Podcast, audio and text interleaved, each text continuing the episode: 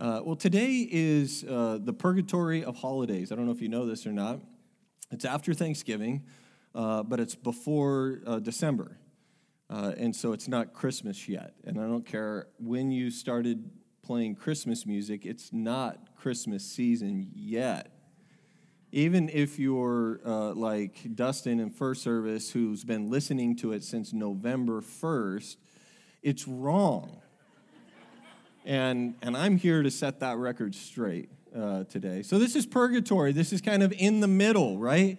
It's, it's not Christmas yet. It's Thanksgiving's over. Everybody's happy. And, and uh, I just thought maybe it might be fun today to just pause for a second uh, and ask the question today, what are we thankful for? Uh, Psalm 34 8 says, Oh, taste and see that the Lord is good. Blessed is the man that trusts in him. Psalms 100, verse 4 says, Enter his gates with thanksgiving and into his courts with praise. Be thankful to him and bless his name. See, one of the temptations of being a Christ follower for any amount of time, I mean, I, have uh, for me, it's the majority of my life. Uh, when you are a Christ follower for that long, there's this danger of getting accustomed and comfortable to the blessings of God for our lives. We, we begin to take them for granted and, and we fail to stop and, and just be thankful. And so maybe today we just pause for a moment and we reflect on what we could be thankful for. I have a lot to be thankful for. I'm thankful for my wife, Kelly. Um, if you know me at all, you know how much she puts up with. And, and she's, she does it with grace and mercy and forgiveness. I'm thankful for my kids. My kids are turning out to be okay, despite of us. In spite of us, you know, they're, they're actually good kids. And hopefully, I mean, we still have a few years. Hopefully, we won't screw it up in the next few. But, you know, I'm, I'm thankful for, uh, in no disrespect to other countries, I've had the opportunity to go to other countries, but I'm, I'm thankful to, to be American. Uh, I'm, I'm thankful to live in a country that gives us the freedom to be able to do this, to gather together in, in, under the freedom. And uh, I'm, I'm, thankful for you. I'm thankful for this church. Uh, we have a good church. We're not a perfect church, uh, but we're a good church. Uh, and I like being a part of this church. Regardless of, of who you are this morning, or regardless of, of what circumstance you find yourself in today, right? Because I recognize that this, is, this can be a difficult time for people. Uh, it's the holidays, and for some, uh, maybe you've lost a loved one this year and now you're facing the holidays with, without that person in your life. Or maybe you've just lost a loved one in the past and, and every holiday season is a challenge for you. I get that. So some are battling uh, illnesses, some even terminal illnesses. And, and so it's, it's hard in this season to really be thankful, but I, I think that regardless of, of who you are or what circumstance you're in, I think we could all agree that we ought to be thankful to God for who He is. I want to I want to take a look this morning on just a, a few characteristics of who God is and, uh, and just be thankful today for, for who He is in our life. If you have your notes, you can flip to them and the first blankets. Be thankful for his goodness. Psalm 25, 8 says, Good and upright is the Lord, therefore will he teach sinners in the way. Psalm 135, 3 Praise the Lord, for the Lord is good. Sing praises unto his name, for it is pleasant. We serve a good God. And this topic of goodness can actually be challenging for someone who's actually going through difficult circumstances. Some of the same circumstances that I was just talking about, that if you're in the midst of difficult times, the goodness of God can actually be a bit challenging for us. Uh, it's the adage of, you know, why do bad things happen to good people? Uh, and we could flip that saying to say, well, why do good things happen to bad people? Right? It's, it's this idea that in difficult times, if we don't understand the character of God, if we don't understand who He really is, we could begin to question God's goodness. I've been looking into Irish history recently. Um, you know, I don't know why, uh, just because. Uh, it turns out that I'm a little Irish.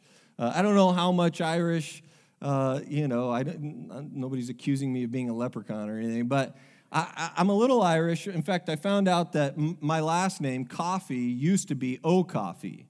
Uh, and then when they came to the U.S., they dropped the O. I don't, again, I don't know why, but uh, now it's just Coffee. And this last week, Kelly and I were in an Uber uh, with the, the keyboardist for the band The Killers. And if you don't know who The Killers are, that's okay. It's not, that's not relevant to the story. But he's Irish. And he was asking me about why I like Ireland so much and if I'd been and I hadn't been. And, uh, and he, he said, Well, what's your last name? And I said, It's Coffee. He's like, Oh, he's like, That's a Dublin name. He's like, There's all kinds of coffees. Here, there's no coffees.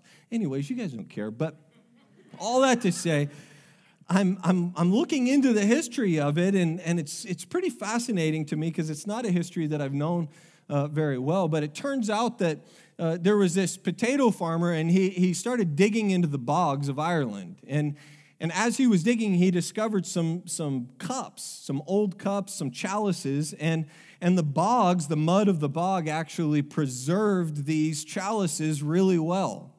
And there's these two cups that I want to pay attention to today. The first is known as the Gundestrup cauldron, and it comes from a century or two before Christ. Right? So Christ hasn't come along yet, and, and this cup is a representative of their culture. And this was a time in which the Irish worshiped these violent pagan gods and it's adorned with all kinds of pictures of their gods. And, and there's this one picture on the cauldron, it's pretty big. There's this one picture, and you can Google it, where there's, uh, there's a god that's holding a man upside down and getting ready to dip him into a vat of, of oil. And then there's all these people lined up uh, because they believed in, in the human sacrifice to appease their gods. Just a light little Thanksgiving message for you today, right? Human sacrifice. And the second cup is called the Ardagh chalice, and it comes from the seventh or eighth century after Christ.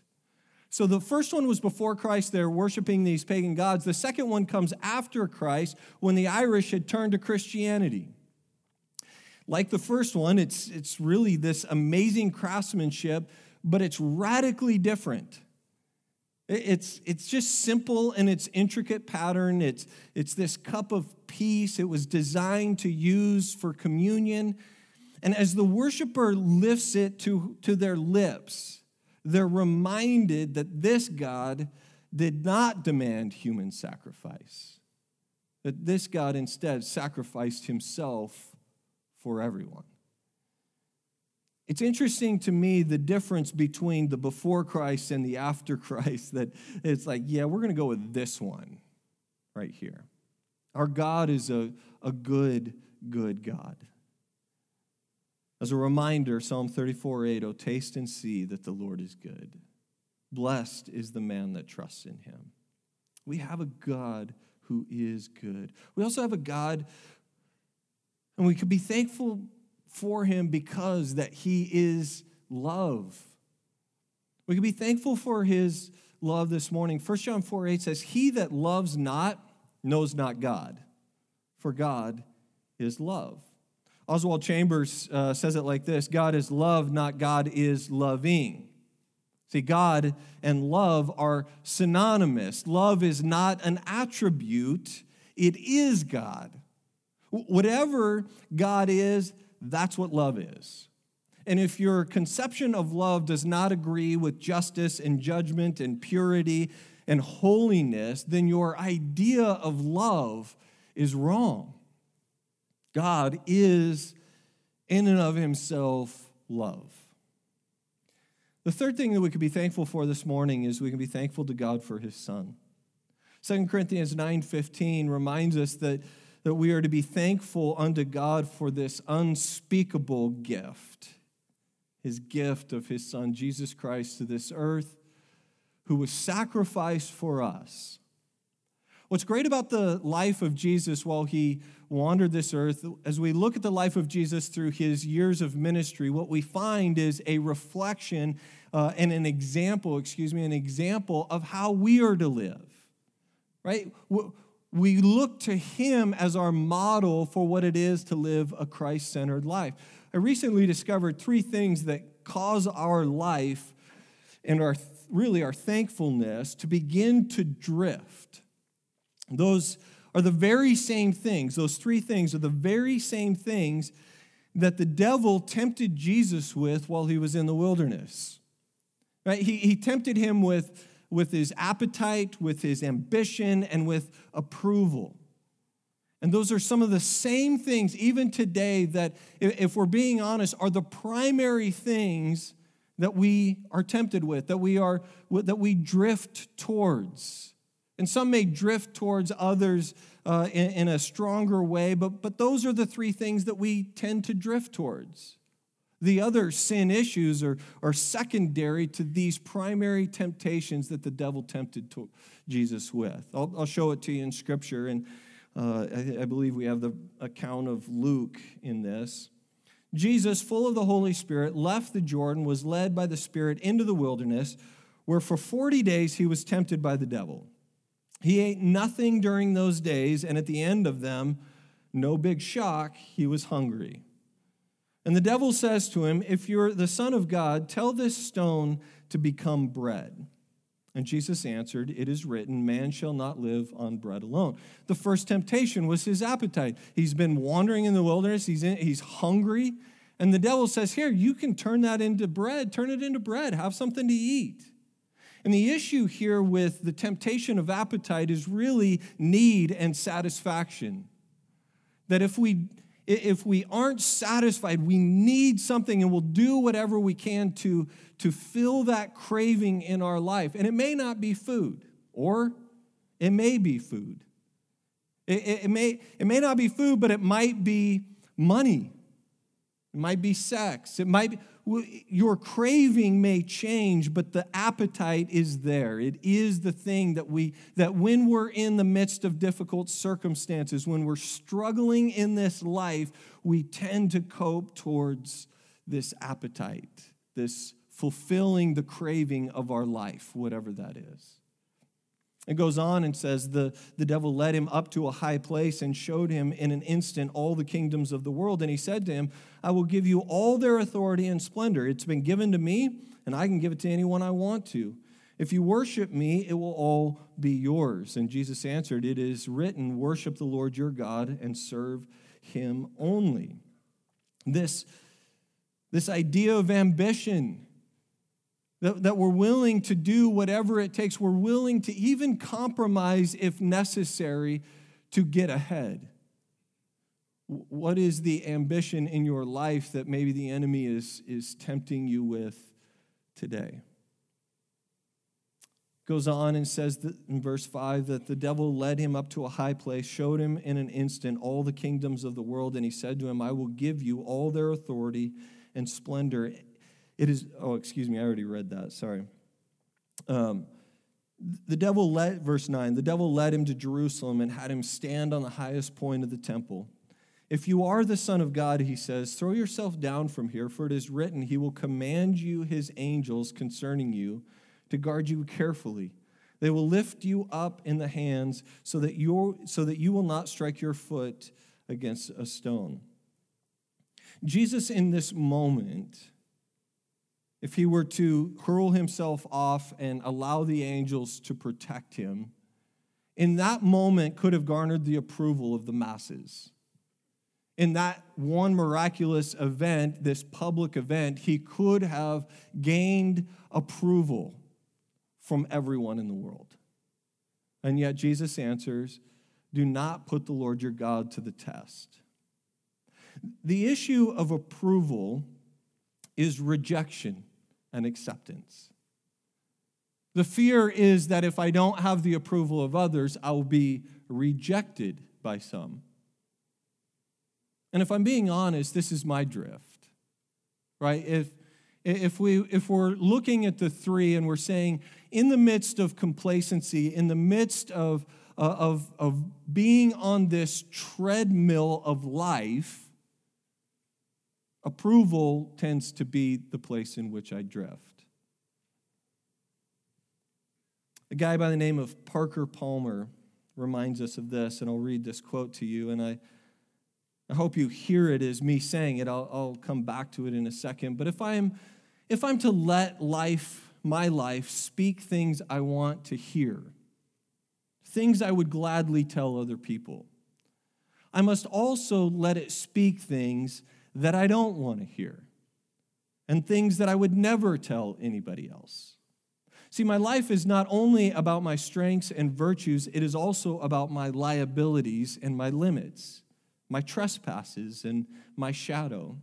Inevitably, though, an often ignored dimension of the quest for a wholeness in our life is that we must embrace that which we dislike or find shameful about ourselves, as well as what we are confident and proud of.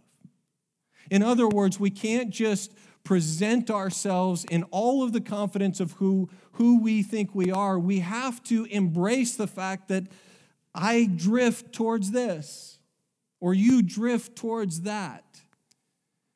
It doesn't mean we accept it, it doesn't mean it's okay. It just means that when we recognize it, when we know it, we can be honest about it. I don't like that approval is my drift. And if I, yet if I choose to ignore it, what will happen is I will fall deeper and deeper into a place of needing to be accepted by others. My life, as Parker says, is not just about my strengths and virtues, but my liabilities and limits. For the past few months, I've, uh, I've been struggling in this area of my life, actually. Right? And, and, and it's really birthed out of a, a sense of complacency. And maybe you could uh, identify, maybe I'm the only one that ever struggles in this area, but maybe you could identify with me in, the, in what it's like to just go through the motions. To, to get up every morning and to just go to work and put your time in and come home from work and or, or maybe it's eh, with your family and it's like it just it just you're going through the motions you're just hoping not to screw your kids up too bad and and it's like you just are doing this life. You're on a, it feels at times like this treadmill where you're not really going anywhere. You're just running and running and running. And what happens in those moments is it, it breeds complacency. It, we forget to be in the presence of God. I want to share with you something that I'm not really proud of. That as a communicator of information, I'm pulling information from all different sorts of places.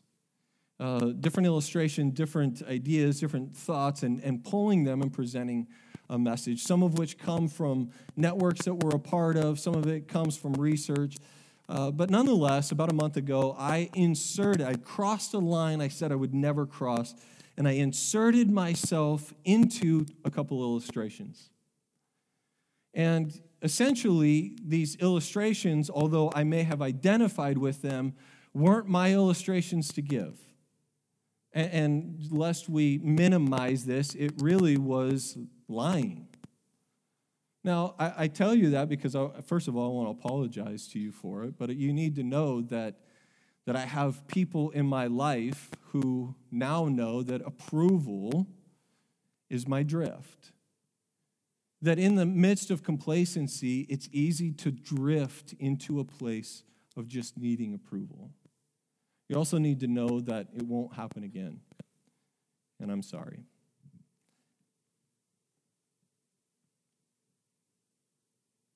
What Jesus resisted personally in the desert with the devil determined the power with which he lived this life. He had, Jesus had the power to resist that temptation. And sometimes it feels as though we walk through this life and we're being tempted all the time and, and that we can't resist it. But I would remind you that what Jesus defeated permanently at the cross determines the power with which we can live, determines the power with which you and I can live. At the cross, Jesus becomes everything that tends to plague us. Jesus becomes needy so that we can be satisfied. He says, and you're like, I don't think Jesus was needy. He says, I'm thirsty. He becomes needy so that we can be satisfied. Jesus becomes weak so that we can become strong. Jesus becomes rejected so that you and I can be accepted. I'm thankful for his son today. I'm thankful for the act of crucifixion on the cross, the sacrifice that Jesus made. I'm thankful that he went to the cross so that I don't have to drift. Isaiah 53, 4 through 8 says, Surely he has borne our griefs and carried our sorrows, yet we esteemed him stricken, smitten by God, and afflicted. But he was pierced for our transgressions, he was crushed for our iniquities. Upon him was the chastisement that brought us peace, and with his wounds we are healed. It's with his wounds that we can be free from the temptation of appetite, ambition, or approval. And we can rest in the satisfaction and the strength and the acceptance of his grace. Part of the reason that we drift, part of the reason we find ourselves drifting is because we don't spend time in his presence. But this morning we can be thankful to God for his presence. Isaiah 41:10 says, "Fear not, for I am with you. Be not dismayed, for I am your God. I will, I will strengthen you. I will help you. I will uphold you with my righteous hand." Hebrews 13, 5 says, I will never leave you, I will never forsake you. The beauty of our God is that we have a God who invites us into his presence. We don't have to fear when we come into his presence. We don't have to come in with fear and trembling. We can come in with the confidence that we are sons and daughters of the Most High God. We get to step into his presence because he is love and He is goodness. We can also be thankful this morning for His church. Psalm 122 1 says, I was glad when they said to me, Let us go to the house of the Lord. In Hebrews, it ta- talks about not forsaking the gathering of the saints. That we get to be thankful that we have a community of faith in which we get to gather, in which we get to have relationship with to where we get to worship our God. As I've said in past weeks, you can hear messages, you can hear, you can listen to worship and lots of different opportunities and podcasts and all of that. But when we gather together as a church family, we get to experience the presence of God like none other. Like a way in which we could never do alone. C.S. Lewis says, left to oneself, one could easily slide away from the faith once given into a phantom that's called my religion. I'm grateful for our church, primarily because I don't think anybody's pretending like they have it all together. Right? It's not us. And if, if that's you, stop it. Don't, don't do that. We're, we're a church that's about, about connecting people to the real love of Christ. A love that is without judgment, a love that is without condemnation. That is the love of Christ. That we would be a people that introduce others as they walk through our doors. That we would, as I said in our huddle this morning, that we would be the first line of love to them.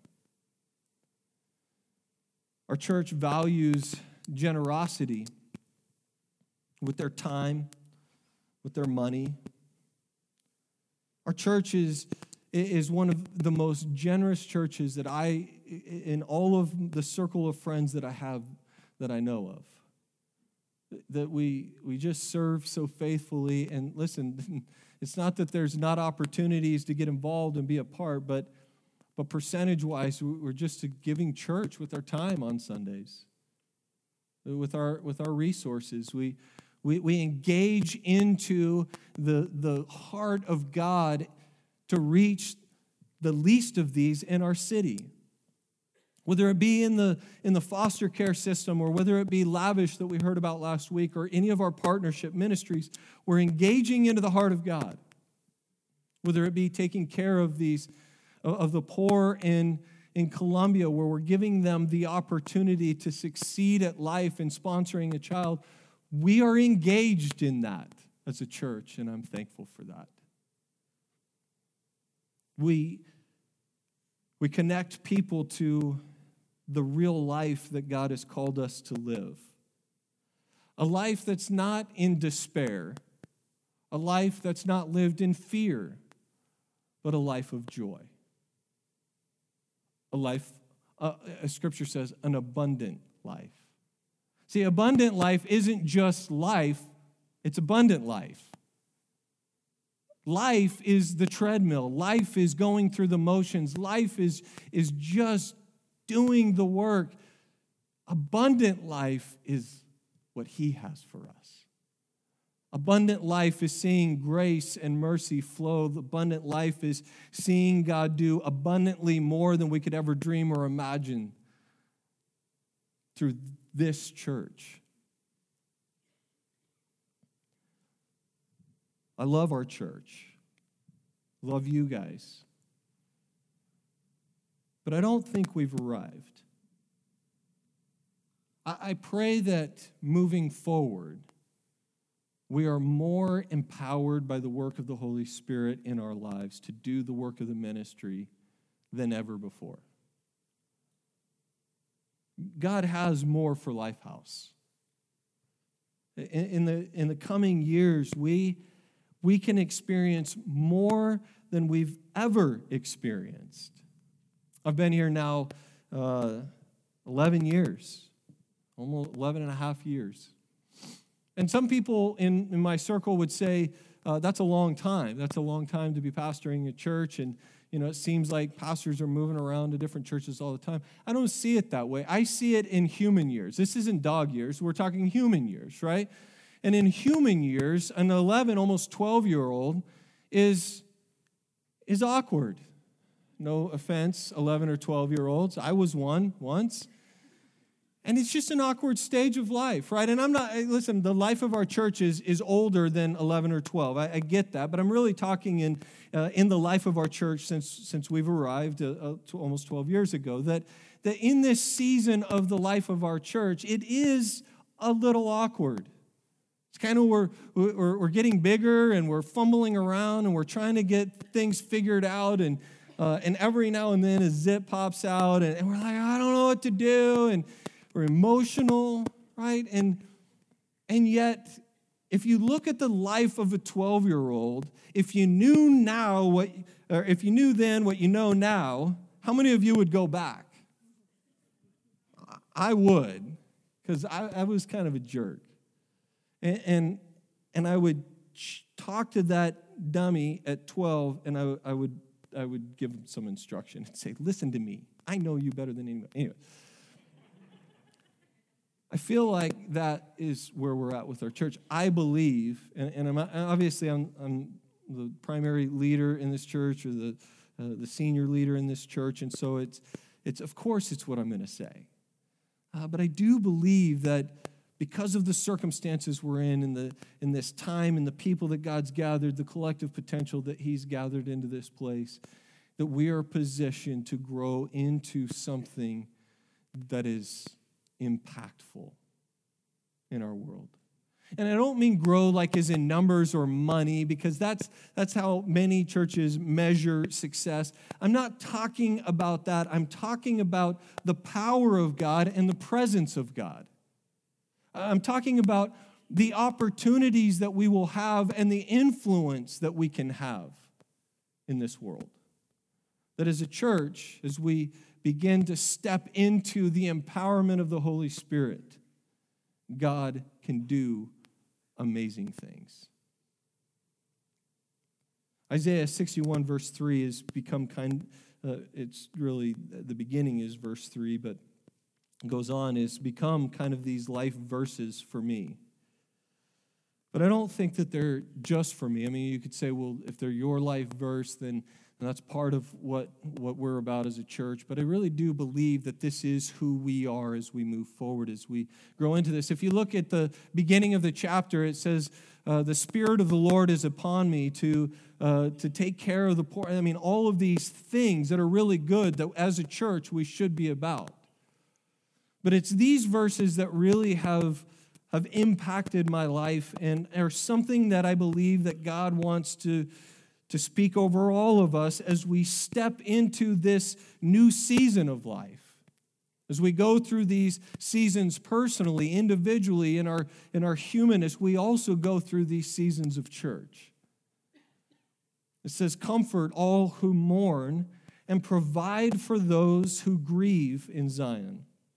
To bestow on them and I want you to hear the, the differences, right? To bestow on them a crown of beauty instead of ashes,